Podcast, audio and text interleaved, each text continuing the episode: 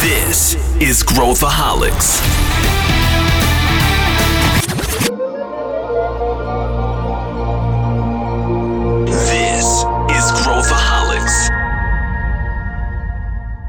Olá, aqui é Pedro Van Gertner, eu sou o CEO da ACE e esse é Growthaholics, o podcast para quem adora inovação e empreendedorismo. E aqui a gente está em mais um dos episódios dessa mini série que a gente está falando sobre tendências e a gente está debatendo com Acers as tendências que essas pessoas encontram no mercado, divididas por áreas específicas de atuação.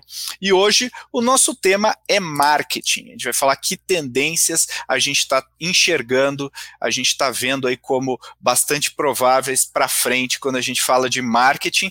E para discutir isso, obviamente que ninguém melhor do que o time de marketing da ACE, que está nas trincheiras diariamente, convivendo com tendências, fazendo vídeos no TikTok e tudo mais. Então, dou boas-vindas para Paula Riccioli, direto dos arredores de Goiânia. Tudo bem, Paulinha? Oi, Pedro, tô, tudo bem? Tô nervosa aqui, estreando no podcast.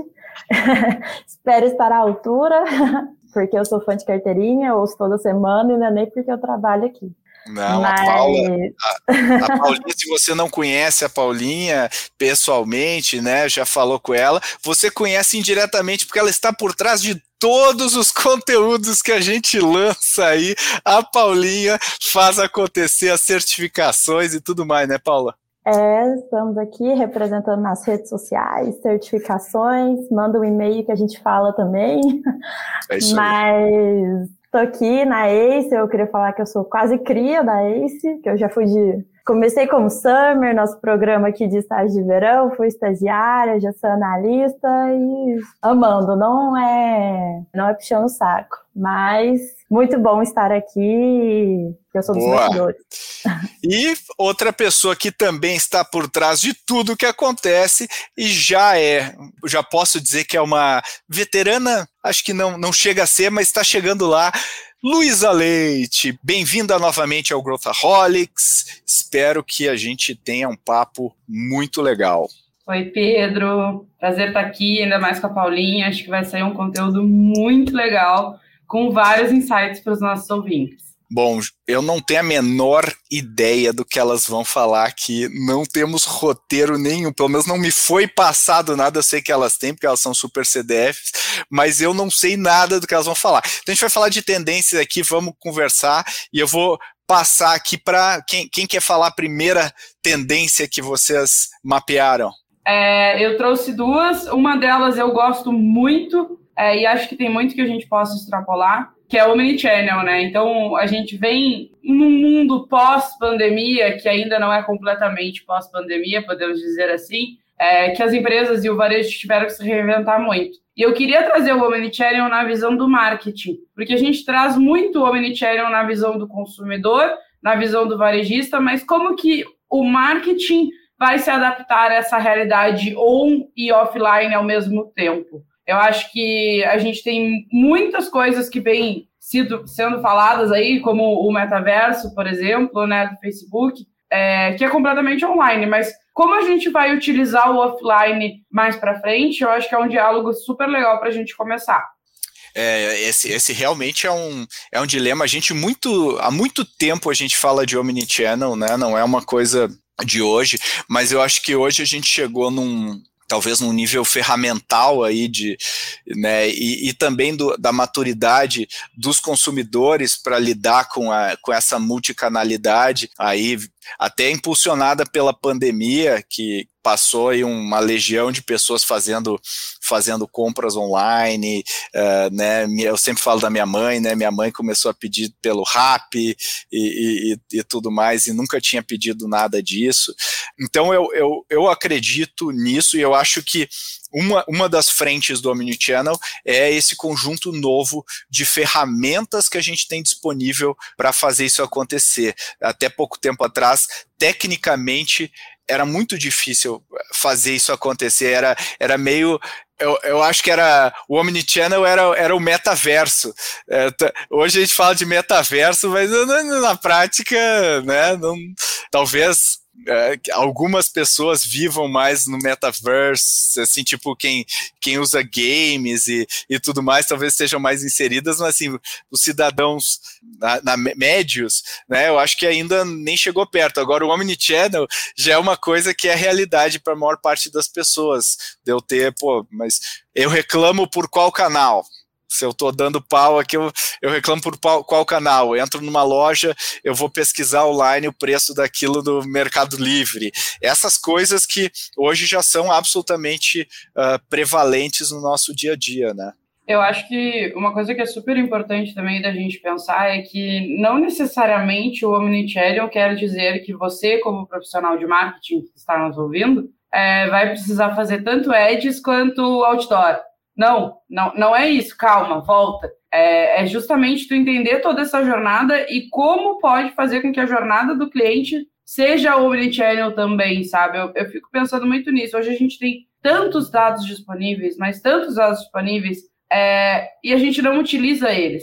Pela experiência em si, a gente teve uma, uma palestra na certificação de Cortex, que era a Fernanda Dalpargatas, foi a Paulinha que trouxe ela inclusive. E ela estava justamente falando sobre a, a, a, loja conceito da Havaianas. E eu achei isso tão, tão genial, tão incrível saber o bastidor por trás disso, porque eles fazem um mapa de calor da loja física. E se a gente parar para pensar isso, sei lá, três anos atrás, quatro anos atrás, a gente nunca ia pensar em fazer um mapa de calor da loja física. Mas o que, que o mapa de calor nos ensina no digital? Justamente todo o comportamento, por onde o, o cliente passou e tudo mais. Na loja física é a mesma coisa, porque ele vai ter um comportamento muito parecido. E acho que o, Omnichannel é pensar nisso também, assim, é conectar os pontos, acho que, é, acho que é super importante. Só queria pontuar um, um fato que eu acho muito engraçado, que a gente que, que está no marketing, né, a gente sofre essa pressão de ser omnichannel, que é normal, é tendência, já a gente tem que se adaptar, né? Mas eu, como consumidora, para mim, a gente não enxerga, né, assim, o Omnichannel nos termos mais técnicos, mas para mim é muito sobre ter uma experiência, né, mas principalmente ter uma experiência que eu não estava esperando receber. Acho que aí é a, a grande oportunidade do Omnichannel é explorar todos esses canais, todos esses dados para entregar algo para o seu usuário, para o seu consumidor que ele não estava esperando e que vai surpreender ele, seja em qual canal você utilizar, meio, formato e etc. É, esse, esse, é um ponto bem legal, né, Paulinha? Porque uh, às vezes a gente, a gente vai lá e manda uma mensagem, lá, manda uma mensagem nas mídias sociais para a empresa, ah, não vai dar em nada isso aqui, e aí vai lá e os caras resolvem o problema, né? E a gente fala, uau, né? Tá, tá integrado, o negócio funciona, né? Ou você vai falar, por exemplo, com o canal do WhatsApp uh, uh, Business da empresa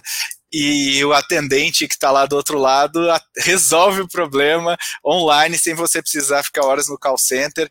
Então acho que tem muita coisa legal que é um misto de, de saber orquestrar tudo isso, né, e lidar com essa complexidade que é cada vez maior, e ao mesmo tempo é todas essas oportunidades de, de integrar, de ser criativo, e, e acho que é o que tu falou, abre muitas possibilidades, né, para quem está trabalhando com marketing. Mas é uma, é, talvez seja uma coisa, e eu não sei se vocês concordam, que a galera do marketing meio assim mais tradicional, assim, mas não é mais tradicional. É, o que, que, que é o marketing? Ah, eu quero criar, eu quero fazer campanhas, eu quero, né? E quando a gente fala que isso aí tem a ver com processo, com integração, com um monte de tecnologia se co conectando back-office, que é um pouco diferente daquilo que a gente entende como o marketing é divertido do, né, do dia a dia. Não sei se vocês entendem o que eu quero dizer. Não, eu acho que é bem isso. A gente a gente tem muito hábito de querer ser criativo demais, às vezes, eu acho. Eu sei que pode parecer estranho para o ouvinte ouvindo isso, mas a gente precisa de processos. A gente estava conversando esses dias aqui dentro do time sobre processos e sobre documentar processos. E eu acho que isso não nos deixa menos criativos, tá? Eu acho que a partir do momento que a gente entende bem tudo que a gente precisa fazer, a gente tem mais autonomia, a gente consegue automatizar muitas coisas e aí a gente tem o tempo de ser criativo e o tempo de pensar fora da caixa e esticar a corda, como o Pedro gosta de falar. É. Eu gosto de falar assim que criatividade com processo é criatividade em escala, né? Ou seja, você conseguir atingir mais pessoas com a sua criatividade. E, e às vezes é uma coisa da gente começar a repensar um pouco, né? Uh, né? Isso, isso vai até para a formação né, dos profissionais de marketing, uh, que tipo de skill deveria ter, né, como, como que eu me torno uma profissional de marketing mais completo, como que eu crio um playbook para fazer alguma coisa, coloco esse playbook para rodar, automatizo, esse tipo de coisa que traz muito, que vem muito do mundo das startups, essa coisa, né, porque as startups acho que foram as primeiras a, a, a, a saber fazer isso com eh, o menor custo possível e, e o mais escalável possível, e, e para escalar sem processo é impossível, né. Eu vou invadir a discussão de vocês. Oi, ouvinte. Não sei se vocês estão me ouvindo aqui agora. Eu sou a produtora desse podcast. E eu sou da equipe de marketing também. Eu tenho uma pergunta sobre metaverso especificamente. Porque eu, como pessoa, é, como CPF, eu jogo muito. Eu gosto de jogar. E eu sou uma pessoa já muito habituada com o mundo dos games e tudo que envolve o mundo dos games. Então, coisas do tipo, show da Ariana Grande no Fortnite, eu já sabia o iFood no GTA, já sabia também. E são coisas que pra mim são corriqueiras. Só que a gente viu esses dias o, o Mark Zuckerberg anunciando o Meta, o rebranding, essas coisas. E eu queria saber, na sua opinião, Pedro, especificamente, mas nas meninas também, vocês podem falar se vocês quiserem, óbvio.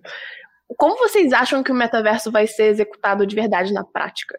Porque dentro dos games isso já é uma realidade, mas a gente já vinha discutindo isso com o VR, não aconteceu, não colou muito, e aí as pessoas estão tentando fazer isso de novo, só que diferente. Como é que isso vai acontecer de verdade?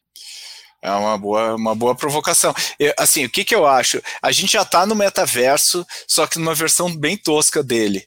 Então, quando a gente pega o celular e está no Instagram e, e fica uh, né, que nem um pateta lá no, no scrolling lá eternamente, a gente já passa um tempo gigante Uh, no metaverso. Só que ele, a experiência é tosca, não vou ter, né? Então, hoje eu tenho que tirar o telefone do bolso, daqui a pouco eu vou ter o óculos que vai garantir para né, que a experiência é mais integrada.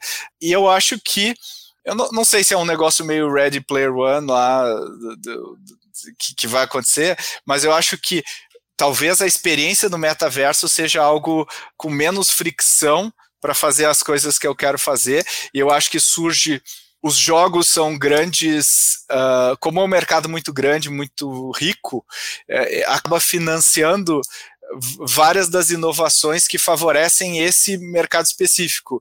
E como esse mercado é um mercado altamente imersivo, é normal que as soluções que conectem dinheiro, comunicação, a, a experiência, etc., sejam nesse mercado. A questão é como que, sei lá, a Luísa está viajando na Europa e ela está com óculos Ray-Ban do Facebook, ela vai começar a ver os, os lugares onde que ela tem que ir e, e o dinheiro que ela vai gastar é tudo digital e, enfim, essas coisas que eu, que eu tenho dúvidas de como vai funcionar uh, no futuro, né? Não sei o que, que vocês acham. Pedro, eu acho que a gente tem muita dúvida porque a gente cria muita expectativa com filmes eu acho que a gente acaba criando na nossa cabeça isso, do tipo, ah, a gente vai entrar para dentro da máquina e a gente vai se conectar e a gente vai viver completamente online. E não, eu acho que é, é, esse é o ponto, assim, a gente vai conectar, e aí olha, olha como a gente estava falando de Omnichannel agora há pouco, acho que a gente vai conectar um pouco o offline com o online e vai se tornar tudo um, um grande universo. É, acho sim que a gente não vai, tipo, ah, eu vou criar uma cidade e eu só vou viver nessa cidade porque eu, a cidade que eu moro hoje não presta. Acho que não. Acho que a gente vai achar maneiras de interligar e, e se conectar com pessoas que realmente estão em qualquer lugar do mundo. Essa experiência que tu falou de, tipo, ah, tá viajando e, e, ter a informação mais à mão, por exemplo, e poder compartilhar mais. Eu tava vendo esses dias uns vídeos sobre o óculos da Ray-Ban, exatamente, é, e é muito louco, assim, porque na verdade ele passa é, gravando momentos. Eu acho que a gente vai começar a gravar mais momentos também. Mas o quanto isso também é invasivo, eu, eu me questiono muito sobre isso. Acho que aqui depois a Lu, porque eu adoro esse, esse assunto. Eu, como uma cinéfila, como a Lu disse, acho que esse assunto permite a gente imaginar e utilizar todo, todo o background que a gente tem de filmes, né? Vai ser muito menos Matrix, a gente viveu numa Matrix e muito mais um, um óculos de realidade virtual, mas não do jeito que existe hoje, né? É como o Pedro disse aí, vai abrir inúmeras possibilidades, é, além do Facebook, acho que eu acabei de ver uma notícia que A Nike acabou de soltar uma notícia que também está interessada nisso, que é estar tá contratando designers de produtos digitais, né? Eles estão já registrando patente dos, dos produtos digitais deles, né? Dos tênis e afins. É, eu acho que é, a gente já tem, né, metaverso, a gente, tem gente que considera Second Life como o primeiro lá protótipo de metaverso que a gente teve, né? Mas acredito que vai mudar, né? A gente não vai ser somente essa visualização que hoje a gente muitas vezes vai ser, a gente vai poder interagir, ter uma experiência de estar imersivo. E também fico preocupada, como a Lu disse, quão invasivo isso pode ser e também o quanto isso pode excluir as pessoas, né? Porque quem vai, quem está fazendo esse metaverso, né? Quem está por trás, quem está é, comandando tudo isso, quem vai ter acesso. E assim, um exemplo muito simples: pessoas de pouca ou nenhuma visão. Como que elas vão estar inseridas nesse metaverso, sabe? Hoje elas utilizam ali ferramentas de leitura de tela. Mas e aí, nesse metaverso, como vai ser para incluir essas pessoas também? Acho que é uma questão aí para se pensar. É, é, essa é fácil, Paula. O, o, o, Elon Musk vai conectar direto no, no, cérebro delas, elas vão ter a mesma experiência direto no cérebro, mas enfim. É, eu, eu, concordo. Eu acho que tem um monte de coisa assim. A gente quer um metaverso, né? acho que é a primeira pergunta. A gente quer um metaverso, ou ele é uma tendência é, inevitável aí do que está acontecendo e, e, sei lá, você me lembra daquele Wall-E, sabe, aquele, aquele filme do robozinho e aquelas pessoas lá na, naqueles carros só vivendo dentro do, desse metaverso mesmo, um híbrido de físico com eram pessoas horríveis, não caminhavam, não é, é, era outro, era, era outra loja. Então, será que a gente quer essa coisa mais distópica do, do metaverso ou a gente quer uma coisa que pô, vai ser útil, vai, vai conectar nossas vidas de uma maneira melhor e, e tudo mais? Acho que é isso que a gente tem que tem que pensar aqui. Mas acho que hoje quem é mais defensor assim de metaverso e tal tá, tá muito em cripto, né? Tá muito nessa coisa do dos NFTs, da, da, né, das criptomoedas, desses ambientes aí de desenvolvimento, né, tipo Ethereum, Solana e novos aí que estão surgindo, né, que te, teoricamente prometem conectar tudo com blockchain centralizado. Então eu acho que essa descentralização excessiva aí é, é, é, é utópica também, mas mas enfim, no final do dia, é, acho que a gente tem uma relativa segurança para dizer ninguém tem a menor ideia do que significa isso, além de um tema de marketing, é, que é o que o Facebook está fazendo, é, no sentido de se renomear e, e né, tentar ser uma outra outra cara aí para o mercado para não apanhar mais tanto, né? Mas enfim. Bom, vamos, vamos para a próxima tendência, uh, Paulinha. O que você. Bom, eu vou trouxe uma tendência que assim vai ser obrigatório nos próximos anos, né? E as pessoas estão começando a se movimentar, mas já é real, já tem, já está no nosso dia a dia, que é a questão da, da privacidade de dados, né? A gente teve aí a LGPD esse ano, começando a valer, a gente teve o anúncio do do Google até 2023 vai acabar o suporte aos cookies de terceiros, e aqui eu acho vale dar um ponto aqui com quem não tem é, contato com cookies, né, para falar que é cookie primário e cookie terciário. É, o cookie primário é aquele que o próprio site, você entra no site, esse próprio site ele vai armazenar dados sobre você, e os cookies terciários são, são informações de outros domínios, né, que são usados para segmentação e mensuração ali de anúncios. Então, são esses que o, que o Google não quer dar um fim neles. Então, acho que essa é uma questão que, assim, já é obrigatório, mas nem todo mundo dá a devida importância, talvez estejam protelando aí até 2023, como que vai ser essas as novas dinâmicas dessas campanhas, né? Qual vão ser as novas estratégias e a gente vê nas pesquisas, né? As grandes companhias estão migrando aí para essa para as estratégias dos cookies primários e nada mais, nada menos que para você ter cookie primário, você precisa entregar conteúdo para o seu usuário, né? Não você não vai poder pegar de outras pessoas que têm esses dados para poder fazer utilizando suas campanhas. Então, acho que é uma grande onda, né, que as empresas vão se ligar mais nessa obrigatoriedade de oferecer algo em troca para o seu usuário, para ele te dar um, o dado dele ali, né, para ser espontâneo. Eu acho que é bem falando aqui de Matrix de novo, eu vi essa analogia há um tempo atrás, mas quando o Neil chega para conversar com o oráculo, ela, oferece, ela oferece cookies para eles. E ele e só quando ele aceita o cookie que ela começa a dar as informações ali que ela precisa dar. Então acho que é uma boa analogia assim de como vai ser Muito bom, Paulinho. Nossa, a Paulinha acabou de explodir minha cabeça agora. Com essa coisa do horário. Eu nunca, nunca tinha me dado conta. Bela, bela analogia. Bela analogia. Eu concordo muito aí, Paulinha. Eu acho que essa é uma.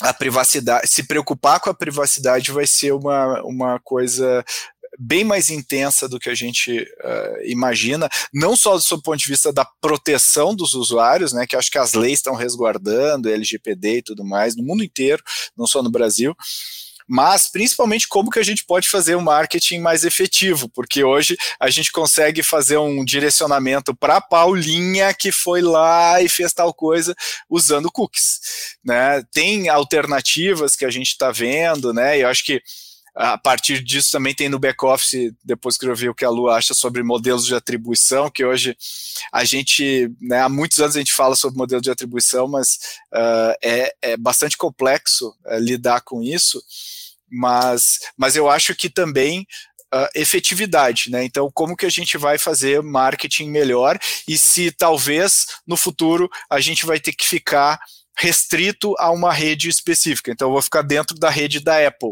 vou ficar dentro da rede do Facebook, vou ficar dentro da rede do Google, em, em vez de ser cross como é hoje, né? Que hoje tem vários players que conectam em todas elas e trocam dados com todas elas para a gente conseguir mapear a pessoa ao redor da, da, da web.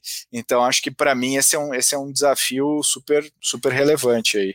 Pedro, acho que eu vou soltar o comentário mais polêmico que eu já fiz neste, neste podcast, mas eu tenho uma raiva de profissional de marketing nessas horas que vocês não têm ideia. Assim. É, eu acho invasivo, é, eu acho que a gente começa a ser muito marqueteiro mesmo, e marqueteiro no sentido ruim da palavra quando a gente invade dessa maneira, que é o que a gente está falando é basicamente, tipo, ah, eu estava conversando aqui com o Pedro numa conversa offline é, sobre determinada coisa e eu abri meu celular e está aparecendo o produto que nós conversamos, eu acho isso muito invasivo. Eu acho que isso não traz uma experiência legal. É, para mim, Luísa, como profissional de marketing, eu fico ali, tipo, cara, é assustador, sabe? O quanto, o quanto os nossos dados estão sendo utilizados. Acho que a gente tem muitos, muitos exemplos aí de gente que está fazendo, fazendo errado e está sofrendo as consequências também. Eu acho que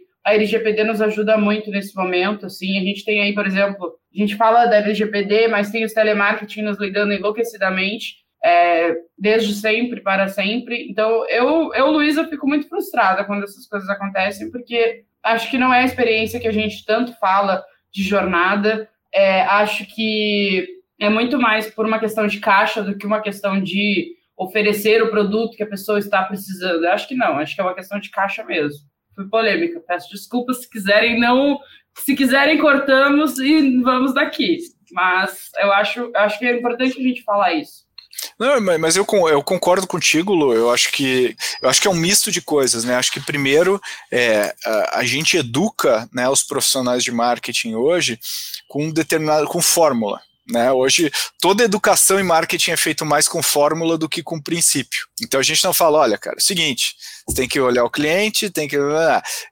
Hoje o marketing está sendo ensinado para as massas como, olha, vou te ensinar como ganhar dinheiro em pouco tempo, vou te ensinar como fazer um lançamento, e é tudo meio formulaico. E eu acho que muitas dessas fórmulas desrespeitam a essência daquilo que, que tu tá falando, né? Que é, porra, a gente está enchendo o saco das pessoas a gente está usando, né? A gente sempre fala, poxa, esses infoprodutos usam muito é, ganância e medo, né? São as duas emoções que, que são muito utilizadas de, né? Ó, compre até agora, até tal, senão você vai ficar fora. E a gente abusa isso porque a gente criou uma máquina de uh, fazer replicadores de fórmulas e não de pessoas que pensam o que, que é melhor, o que, que pô, como que eu me diferencio. O que, por um lado, é uma super oportunidade para quem está afim de focar em princípios e está uh, querendo construir um negócio mais longo prazo, não está ficando preso a um, a um modelo específico. Eu acho que aí tem coisas legais que a gente consegue uh, estudar para isso, né? Sim, eu acho que sim. Acho que é, essa questão das fórmulas a gente já conversou em outros podcasts. Uhum. Acho que depois a Babi vai surgir do além aqui e vai dizer os podcasts, ou o Pedro. É, mas eu acho que essa questão, por exemplo, do modelo de atribuição, eu, Luísa, eu, eu, eu, honestamente eu fico pensando às vezes o porquê que a gente faz algumas coisas que a gente faz, sabe? Realmente, acho que é isso que o Pedro falou. A gente é ensinado, é, e aí a gente é ensinado até, até não, não só nesses cursos, digamos assim, mas a própria faculdade também nos ensina que a gente precisa fazer tal coisa, tal coisa, tal coisa para ter tal resultado. E não é porque deu certo para a gente que vai dar certo para o outro, não é porque deu certo para o outro que vai dar certo para a gente. Acho que essa é a principal coisa que a gente tem que ter em mente quando a gente fala de futuro, de metaverso, de LGPD, de política de dados, de fim dos cookies e não sei o quê é que nem sempre o que funciona para o outro funciona para a nossa realidade. Principalmente, eu acho que o consumidor do outro não é o nosso consumidor. E isso falando até, tipo, de concorrente, sabe? Às vezes a gente fica muito focado, tipo, ah, meu concorrente está fazendo isso, eu preciso fazer. Mas não é porque o seu concorrente está fazendo, está fazendo algo que necessariamente, se tu fizer igual, vai, vai acontecer o mesmo resultado para ti. Acho que nós, como marketing, temos muita responsabilidade de pensar nisso quando a gente vai criar um plano estratégico, quando a gente vai. É, ó, o episódio 52, a Babi surgiu do além para falar aqui no meu ouvidinho. Mas acho que a gente precisa cada vez mais ter essa consciência como marketing, sabe? E acho que se essa for uma tendência de, da gente ser mais consciente com a jornada, com o cliente que a gente está é, atendendo no final, toda a jornada ela é importante e é importante que o marketing olhe. É, e a gente deixar de ser tão invasivo, eu acho que é muito importante, muito importante mesmo. E aí, eu já vou puxar aqui a minha próxima tendência, Pedro. Pode ser? Estou liberada. É, eu trouxe uma coisa que eu, eu Luísa, gosto bastante, que é justamente tudo que a gente está conversando, é User Generated Content, que é UGC, que é basicamente como o conteúdo sendo gerado pelo usuário. Ou seja, tipo, ele é uma, é uma forte tendência que tem se mostrado cada vez mais relevante para justamente a gente ter autenticidade no nosso conteúdo é, a gente já tem dados aí de que 82% das pessoas seguem recomendações de influenciadores em vez de, tipo, celebridades e, ou, ou famosos, por exemplo. Então, a força do influenciador é algo muito relevante para a gente estar sempre em mente, no, principalmente quando a gente vai fazer alguma campanha ou algo do tipo. É, e eu acho que a gente precisa começar a pensar em como que eu gero, que aquele. A gente fala aqui na Ace do Ace Lover, né?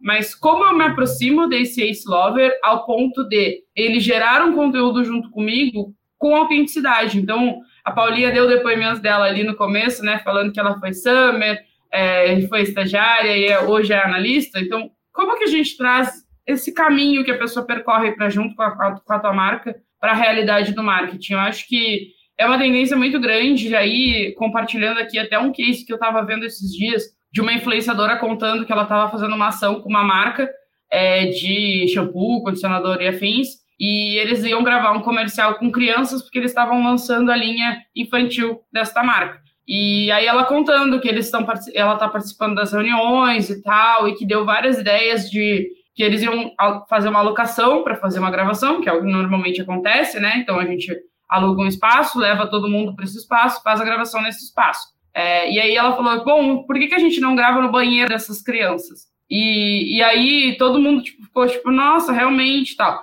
E aí eles levaram e fizeram todas as, as captações de imagem no, nos banheiros das crianças. E, sério, o comercial ficou fantástico. Porque são crianças que elas estão habituadas com aquele ambiente. Então, os brinquedos delas estavam no, no box, por exemplo, e, e tem uma familiaridade muito grande. E ficou tão autêntico o conteúdo, é, eu, eu fiquei realmente maravilhada vendo. Então, eu acho que a gente precisa ter cada vez mais essa, essa visão de como que eu trabalho com o influenciador, com a minha marca, de uma maneira é, autêntica, de uma maneira que vai, vá trazer engajamento, mas como que eu trabalho com uma pessoa que gosta da minha marca, que compra da minha marca todos os dias, é, ou toda semana, ou todo mês, enfim, é, e como eu me aproximo dele? Porque ele também é um nano influenciador, como a gente diz, né? Hoje todos nós influenciamos amigos, é, e eu acho que isso é uma coisa super importante para a gente ter em mente como profissional de marketing, mas como pessoa física também, né? Então a gente, nós estamos influenciando pessoas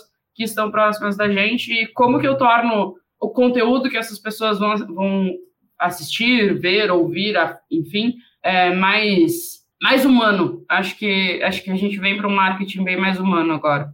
Eu acho que tem bastante coisa aí, né, Lu, do que tu falou. Acho que essa última tendência do marketing mais humano, né, das pessoas tolerarem mais uma produção talvez não tão elaborada, né? De, de é, porque como a gente está consumindo boa parte do conteúdo sendo feito pelos é, usuários, é obviamente a qualidade de produção, salvo raras exceções, é bem inferior. Então as pessoas já estão consumindo mais conteúdo amador do que profissional em determinadas faixas etárias.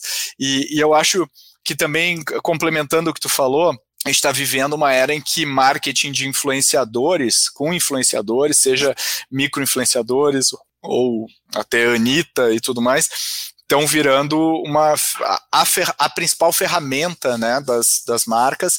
O que a gente tem que entender é o seguinte: a, a, tem muita grana indo para os influenciadores, mas a plataforma ainda que esses influenciadores uh, trabalham é uma plataforma de terceiros, ou seja, o Facebook ainda monetiza, eles ainda são o produto, né, que monetiza o Facebook e gera os cliques ali. Então, uh, eu me pergunto se vai ter uma migração do orçamento para influenciadores do, do gasto com o Facebook e como que essas plataformas de mídia, né, o TikTok coloca muito dinheiro para influenciar os criadores uh, e tudo mais, como que essas plataformas vão se estruturar para suportar uh, essa, essa mudança, esse shift né, de, do dinheiro entrando. Então, uh, me parece que elas quer, vão entrar cada vez mais né, criando estúdios de criadores e e, a, e afins.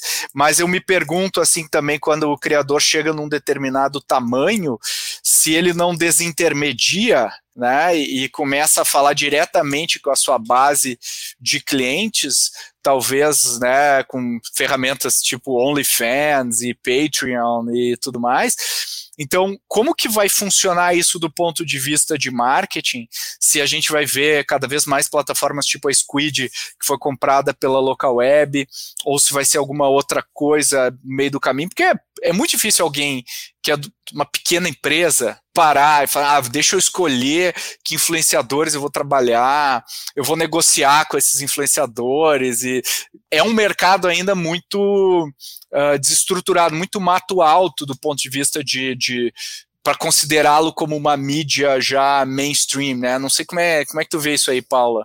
Eu, como uma representante da geração Z, não sei, parece que eu tenho uma visão assim muito mais desconfiada de influenciadores grandes influenciadores para a gente que a gente já é mais ligado nisso, né? Tanto é que a gente busca mais aquele conteúdo orgânico. Já é um spoiler para a tendência que eu iria falar em seguida para esse conteúdo orgânico, assim, que realmente traz ali a verdade. Acho que a gente vale aqui também é, falar um pouco sobre como que mudou, né? Como valorizou influenciadores antes, era uma coisa assim, como assim você é influenciador e hoje existe curso para ser blogueira, né? Então, todo mundo quer tornar esse post e, o que realmente é um influenciador? O influenciador é só aquele que vai ali e grava um story sobre o produto. Eu não posso ser influenciadora se eu dou minha review ali no, no Google é, sobre determinada empresa. Já posso estar sendo uma influenciadora também. Acho que vale aí explorar, acho que é dos influenciadores também, como o Pedro disse, né? São plataformas de terceiros, então a gente viu ali o apagão do Facebook, Instagram e WhatsApp, vale explorar todas essas plataformas aí para construir realmente algo que converse com a sua base. E também muito do lado das marcas é saber escolher, saber escolher muito bem, porque hoje a gente consegue perceber o que, que não faz sentido, como é aquilo, ah, eu só quero pura propaganda, como também eu quero criar um relacionamento, né? Não adianta a minha marca falar de eu vender automóvel e eu contratar uma influenciadora, sei lá, a Mari Maria, que é maquiadora, para falar de automóvel, assim, qual o sentido disso só porque ela tem uma grande base? Não vai, né? Acho que também a gente tá, traz aí os cases ali do, do Twitter, que marcas contratam influenciadores para se tornarem amigos da marca, né? Então a conversa fica ali mais espontânea, é, principalmente o Twitter, que ele permite essa coisa mais instantânea, mais rápida, mais ali da, das trends, dos memes. É, realmente se munindo de vários influenciadores para criar sua rede e realmente começar a ver a sua marca como, como pessoa, né? E ficar mais como um conteúdo, deixar de ser rígido, de ser uma empresa ali que a gente não sabe com quem a gente fala, é apenas uma grande corporação, para ser algo que realmente está ali no nosso dia a dia e a gente está discutindo sobre isso e eu consigo enxergar uma personalidade na marca. Só complementando aqui o que a Paulinha falou, a gente aqui no marketing tem, então, o Marketing Friends, que é um encontro que a gente faz, e a gente teve o prazer de conversar com o pessoal lá da BIS, e a BIS é um belo exemplo é, de quem trabalha com influenciadores como amigos da marca, então deem uma olhada nas redes sociais, principalmente no Twitter, mas no Instagram também tem e tudo mais, tem vários exemplos. É, e aí a segunda coisa que eu queria complementar o que a Paulinha falou, é que a gente tem uma outra tendência com relação a influenciadores, que vem acontecendo e aconteceu com uma startup que era do nosso portfólio e já foi vendida, que são os influenciadores internos. Então, a Melhor Envio, o Pedro, o Pedro está aqui me olhando, mas a Melhor Envio, por exemplo, tem um influenciador interno, que é quem traz todos os conteúdos da marca e quem apresenta a marca. E isso é uma tendência que tem acontecido muito nas empresas. Estou é, citando o caso da Melhor Envio, mas tem vários outros, que é justamente o funcionário virar uma espécie de influenciador digital da própria marca. É, o que é legal, mas também é, acho que tem alguns pontos, assim, tem, tem pontos muito legais, mas tem pontos preocupantes também. É, acho que a gente precisa trazer sim alguém apaixonado pela marca e quem trabalha nas trincheiras, como diz o Pedro, é, sabe que a paixão existe realmente, mas a gente tem algumas questões trabalhistas até, eu acho, que são um pouco preocupantes. E também tem sempre a questão de, tipo, e aí? E se a gente se, se a pessoa é demitida ou ela sai, como fica a imagem da empresa também. Mas eu acho uma tendência bem legal, assim, a gente trazer mais o dia a dia, trazer mais a, a pessoa que está na trincheira para mostrar. É o que a gente faz aqui dentro da ACE com podcast, querendo ou não, trazendo os ACERs. Então, acho que, é, acho que é bem legal a gente conversar um pouquinho sobre isso. Vocês sabiam que a Melhor Review tem esse influenciador interno? Não sabia, não sabia, tô, tô aprendendo agora. Mas, mas eu acho que essa é uma essa é uma tendência, né, que a gente sempre, o pessoal sempre vai pensar, né, poxa, quanto custa eu pagar influenciadores, né, quanto custa eu criar dentro de casa e criar esse ativo que no longo prazo vai ser, eh, vai ser melhor. É, é, eu, eu acho que como o assunto é relativamente novo e a gente não, as regras não estão bem claras ainda, Uh, eu acho que as marcas estão tentando várias coisas diferentes, até para pensar em quanto que, quanto que é o meu CAC, né? Quanto que é o meu custo de aquisição de um cliente uh, e quanto que é o meu CAC nesse outro contexto, onde eu uso influenciadores, onde, onde eu falo direto, né, com, com os meus consumidores e crio às vezes a minha própria estratégia de de conteúdo, de mídia, e né, como a gente está vendo, a gente já falou em vários outros episódios de, das, das empresas comprando uh, empresas de mídia, né, Mer uh, uh, Magalu e né, BTG, enfim, isso, isso né, com exame e tudo mais. Uh, e eu acho que está todo mundo experimentando, testando. É óbvio que cada empresa não pode criar a sua própria mídia, não vai funcionar, porque uh, assim é, é uma. A gente não tem é que nem o, o número de apps né, que tem no nosso celular, né? Se a gente olhar e quantos que a gente usa todo dia versus aqueles que a gente usou uma vez ou usa, sei lá, uma vez a cada dois, três meses. Então, a, da mesma maneira, se a gente quiser construir marcas, a gente precisa estar tá constantemente lembrando os clientes de que a gente existe e passando essa, esse recado. Então, só que eu também preciso botar gente no topo do meu funil. Então, como que eu boto gente no topo do meu funil? O que a gente está falando aqui é que talvez as estratégias com influenciadores ganhem cada vez mais exposição à medida que elas vão ficando mais fáceis de operar e mais simples de operar, porque hoje é muito difícil. Por outro lado, aquilo que a Paulinha falou de, poxa, eu sou da eu sou da, de uma geração que já eu já reconheço bullshit quando a gente vê bullshit. Então, se o bullshitômetro vai ficar cada vez mais aguçado com o passar do tempo, o que, que a gente pode falar sobre a efetividade desse canal com o passar do tempo? Quer dizer, é, o impacto da Paulinha lá na mídia social dela recomendar um produto hoje deve ser menor do que o impacto dela recomendar um produto daqui a dois anos. Então, qual que é a tendência no longo prazo? A gente também comoditizar esse canal? Então, eu tenho dúvidas quanto a, a, olhar no longo prazo isso e pensar o quanto a gente anestesia os clientes com o passar do tempo com esse tipo de estratégia, né? Não sei. Eu não sei se é uma tendência, mas é mais uma, um pensamento sobre isso que está acontecendo. Eu acho que já vou puxar aqui para a próxima tendência, porque tem tudo a ver com essa, que a gente continua falando desse conteúdo autêntico, realmente aí orgânico, é a gente pensar na, com as marcas produzindo esse próprio conteúdo, né? Deixar não só influenciadores é, recomendarem, é, serem autênticos quanto a, a fazer uma publicidade, mas realmente as marcas serem autênticas ao falarem, ao produzirem conteúdo, né? É, acho que isso é um modo aí de evitar também o que, que você falou, Pedro, é a marca tomar para si também a responsabilidade de, de estar mais próxima dos seus consumidores, dos seus usuários.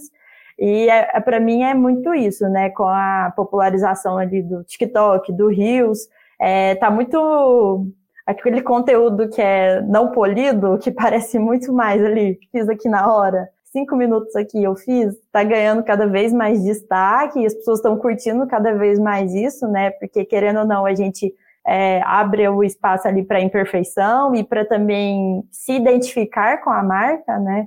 Então a marca vai saindo ali daquele pedestal e vai criando um contato mais próximo com as pessoas. É, e para mim, assim, isso, isso trazem diversas questões, né?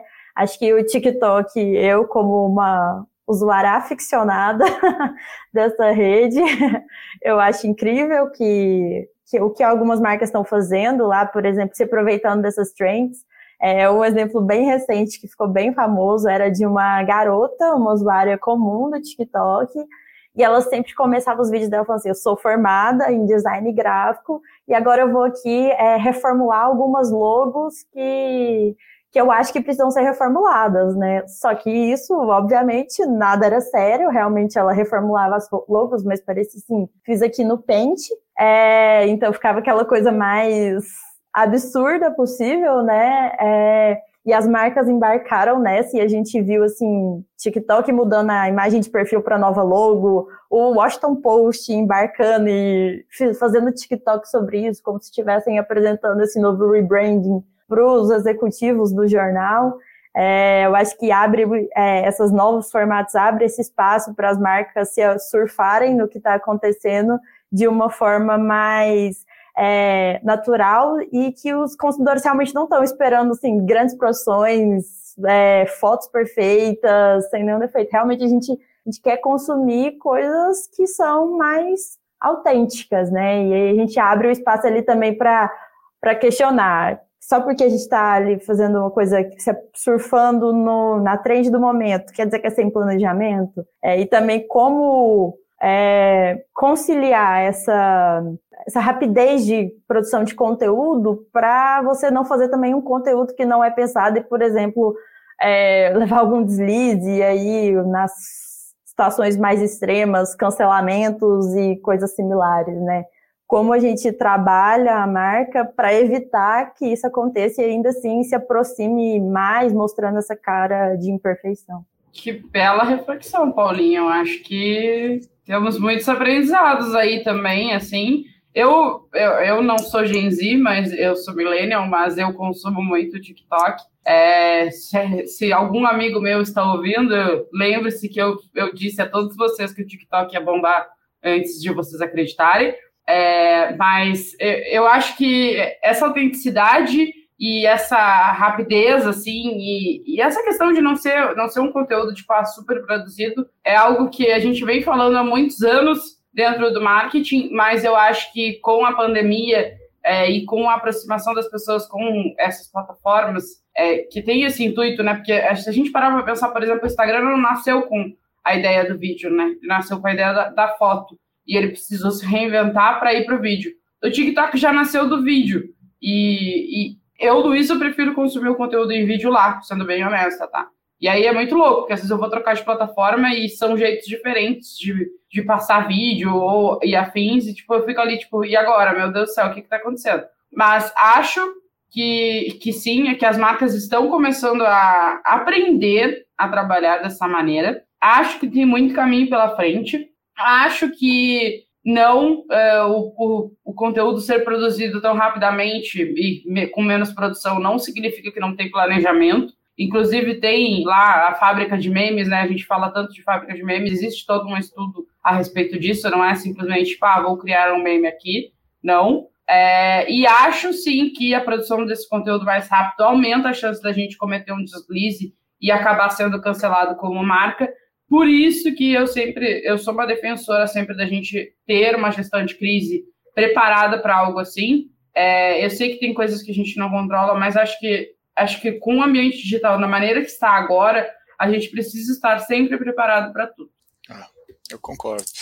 Olha só, a gente falou muita coisa, né? A gente falou desde metaverso aí, passando por conteúdo gerenciado pelos usuários, né, o Omnichannel, e o legal é que a gente falou sobre vários desses temas uh, indo além daquilo que a gente vê como óbvio, né, quando a gente fala de pô, conteúdo gerado pelo usuário ou uh, utilização de influenciadores, tem muita coisa envolvendo isso e, e, e, principalmente como que a gente vai continuar gerando esse negócio para frente, né? Eu como uh, bom, pensando na minha geração, né, entendendo que a Paula sempre me responde as coisas, ok, boomer, ok, boomer, eu acho que eu sou um baby boomer, então, uh, não, brincadeira, sou geração X, mas, mas uh, eu, eu acho que, que pensando também como profissional de marketing, olhando tudo isso, no final do dia a gente precisa vender, a gente precisa Uh, criar marca, a gente precisa. A, as dores continuam as mesmas, né? A gente precisa criar marca, a gente precisa vender com o menor custo possível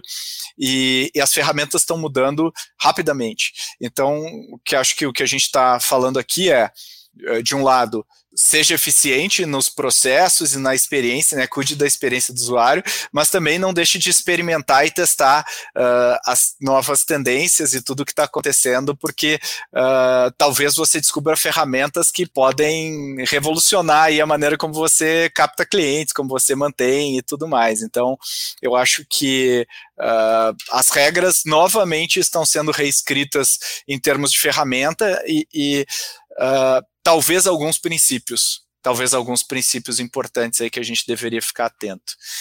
Então, dito isso, já agradeço vocês duas. Obrigado, Paula Riccioli. Obrigado por ter participado pela primeira vez aqui no Growthaholics. E eu estou tentando, né, cada vez mais me atualizar para você não me dizer ok boomer para as coisas que eu falo, tá? Acho uma calúnia, que isso. Tá parecendo, tá parecendo a Luísa falando que eu fico chamando ela de velha. Pedro, eu, eu queria reforçar neste podcast que eu sou chamada de velha todo instante pela Paulinha. Olha como a geração Z nos trata. Deixa, deixa. O tempo, o tempo corrige isso, Lu. Não, gente, não fique chamando ninguém de velha. Eu gosto de conviver com outras gerações. E eu não tô chamando. Vocês só são mais experientes que eu, não é? São mais velhos. Mas muito obrigada pelo convite, eu amei. Chame agora sempre, que agora eu vou estar melhor ainda, menos nervosa, porque baita responsa tá aqui, na minha visão, né, pelo menos. Não, não, não se preocupa. Se estava nervosa, não pareceu. Lu, obrigado novamente pela sua participação. E, e, e, a gente tem o desafio aí, nós com mais idade, de, de se atualizar com tudo isso, mas, mas eu acho que, que o mais legal é, é, é como tem, como tem ferramenta, né? Como tem coisa para a gente experimentar. E você sendo uma fã da experimentação, como, como tá divertido fazer marketing hoje em dia, né? Muito, Pedro. Agora o nosso ouvinte também percebeu que Pedro W também me chamou de velha. Então temos duas pessoas aqui que me chamam de velha, mas está tudo bem, ouvinte. Tá, eu estou acostumada, não se preocupe.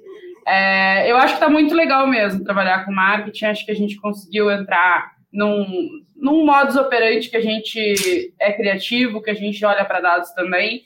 E acho que tem tanta coisa legal para acontecer aí pelos próximos anos que estou bem animada. Muito obrigada pelo convite. Sempre que precisar, volto aqui. Boa. E muito obrigado a você, ouvinte, aí que está acompanhando a nossa série. Espero que você esteja curtindo. Se você estiver curtindo ou não, manda, por favor, uma mensagem para podcast.goace.vc, que a Babi, a nossa guru aqui do podcast, vai ler a sua mensagem com muito carinho e vamos responder todas elas sem exceção. E, obviamente, aproveitando o ensejo de conteúdo gerado pelos usuários, não deixe de gerar conteúdo usando o Growthaholics. Compartilhe o Growthaholics aí nas suas redes, mostre o seu amor com o seu compartilhamento. E até o próximo episódio. This